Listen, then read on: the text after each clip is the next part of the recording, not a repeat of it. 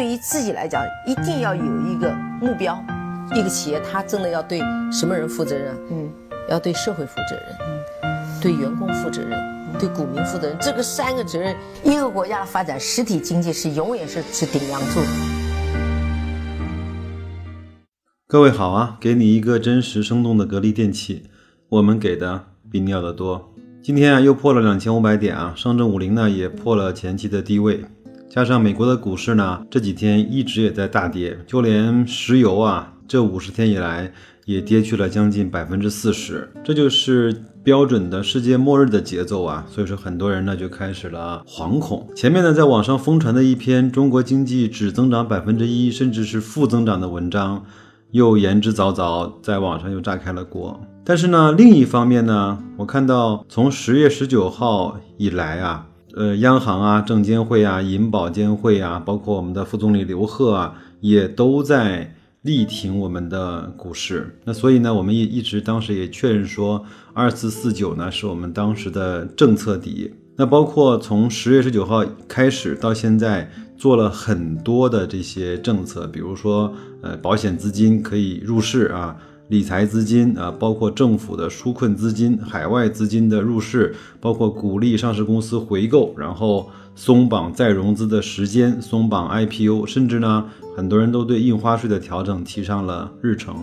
这种集中的利好政策推出啊，我看到在历年的。里面都是相对比较罕见的，那为什么股市还继续的跌跌不休呢？我们不是刚刚开过四十周年的纪念改革开放的会吗？我们不是刚刚的结束中央经济工工作会议吗？为什么市场还如此的不给面子呢？那我们这样啊，以史为鉴，我们可以这知知兴衰，知得失。我们来看一看前面几次政府出手挽救市场的一些情况和表现。二零零二年的时候，我相信这个时候听我节目的很多人或者大部分人还都没有成为投资者啊。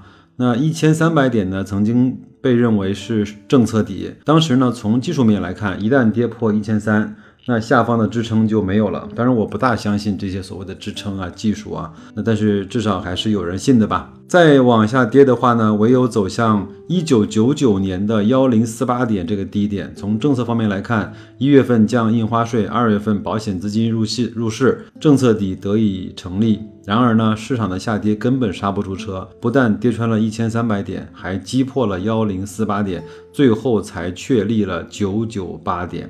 我们都知道九九八点以后发生了什么事情，在零七年创造了我们上证股指的六幺二四的最高峰啊。再来看一看二零零八年啊，我们都说带八的年份呢，一般都不是特别的好啊。二零零八年呢，呃，全球金融危机爆发，大盘进入了垂直过山车的模式，包括那年我们中国发生了很多大事情，比如说雪灾，比如说我们开了奥运会，比如说汶川的地震，确实还是。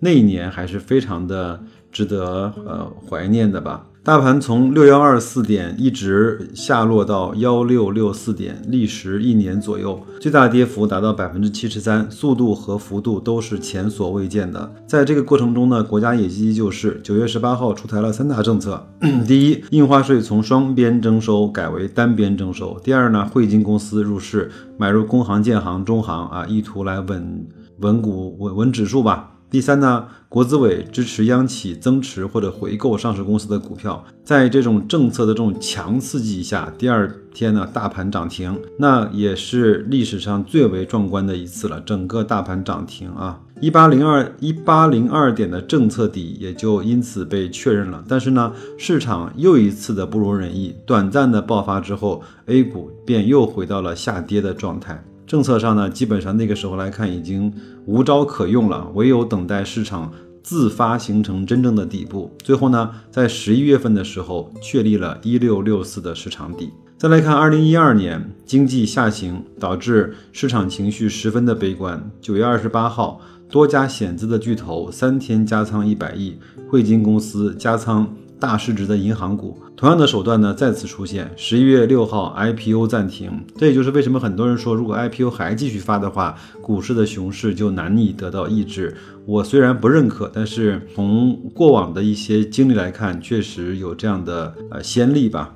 然后沪指呢，在政策救市的刺激之下，最终在十二月四号形成了一九四九点的，就是建国底啊的政策底，而真正的市场底是在次年的六月份才被确立，定格在一八四九点。讲完了前面几次这种大熊市到大牛市的转换呢，包括你看二零一二年这种转换完了之后，二零一四到一五就爆发了一个五幺七八的牛市，然后二零零二年之后呢？到了九九八之后呢，就爆发了六幺六幺二四这种大牛市。那二零零八年整个的确立了幺六六六四之后呢，基本上在二二零零九年指数也是翻番的。所以这些呢，我们一次一次的证明了，呃，政策底它其实对整个的。股市的点位呢，还是有一些作用的。讲完这些历史故事之后呢，我再给大家讲一个小故事。我记得是我们的老师啊，在我们上大学的时候给我们讲过这么一个故事。他说有一个销售大师呢，在告别行业的时候，给很多人开了一个告别的演讲。他在台上呢，吊起来一个很大很大的铁球，呃，告诉大家说：“你知道我们成功的秘诀是什么吗？”所以他从口袋里面呢拿出了一把小锤子，不断的去敲击那个铁球，但是铁球呢纹丝不动，就就在那边一动也不动。五分钟过去了，十分钟过去了，四十分钟过去了，一个小时过去了，很多人都忍受不了这样这样的枯燥，纷纷的离场了。就在一个小时多一些的时候呢，这个铁球突然开始了微微的晃动，然后就随着不断的敲击，晃动的幅度也开始变得越来越大。就在这个时候，大师告诉所有人，做销售的秘密就在于坚持，坚持不懈。这篇文章现在来看呢，显然是一篇鸡汤，而且几乎没有什么科学依据。但是呢，我想用这个故事跟大家说，想推动一个很重大的事情，哪怕你用了很多的力量。但是它真正动起来是需要一些时间的，这就是为什么每一次的市场底都会低于政策底的原因。确实，从十月份看到政府和有关部门啊做了很多的事情，我也相信这些事情都会。推向我们的股市到达一个更好的方向。当然，这些所有的助力和政策开始慢慢显现作用的时候，那么股市也就形成了他自己真正的市场底。今天呢，和一个朋友聊天，我们聊到了市场这种慢慢的下跌，钝刀子的割肉啊，确实让投资者心里是非常的不舒服的。但是呢，我们也都一致的认为，在这个点位再去割肉，再去离场。已经没有任何的意义，甚至是没有任何的逻辑。今天回到家里面呢，我看了一下盘面，至少我自选股里还有几只，甚至还都是翻红的。我看了看它们呢，应该是有比较类似的特点：双汇、长江电力、粤高速。类似于像这样的公司，为什么呢？为什么他们没有下跌呢？因为他们有比较显著的高股息类类债券性质的公司，说明呢，在恐惧的最后，大家还会去奔向这些业绩稳定、分红稳定的公司。有的人说，可能像这样的公司大幅杀跌的时候，就可能正式的宣告熊市最黑暗的时刻已经过去了。可能吧，我们也静观其变啊。如果各位听我的节目呢，有一段时间了，我一直强调，如果你要做一个合格的投资者，至少要经过一轮完整的牛熊，你战胜了自己的人性的弱点。逐渐开始打磨出了自己的投资的方法和套路，才能够成为一名基本合格的投资者。所以呢，在这个时候，应该是我们面临挑战、面临压力最大的时候。如果这个时候你能坚持住的话，我相信后面的将来那些回报和收益都是属于我们这些人的。下一期节目呢，我给大家放一段录音，是我听的另外一个节目。他作为一个业内人士，一个基金的从业人员。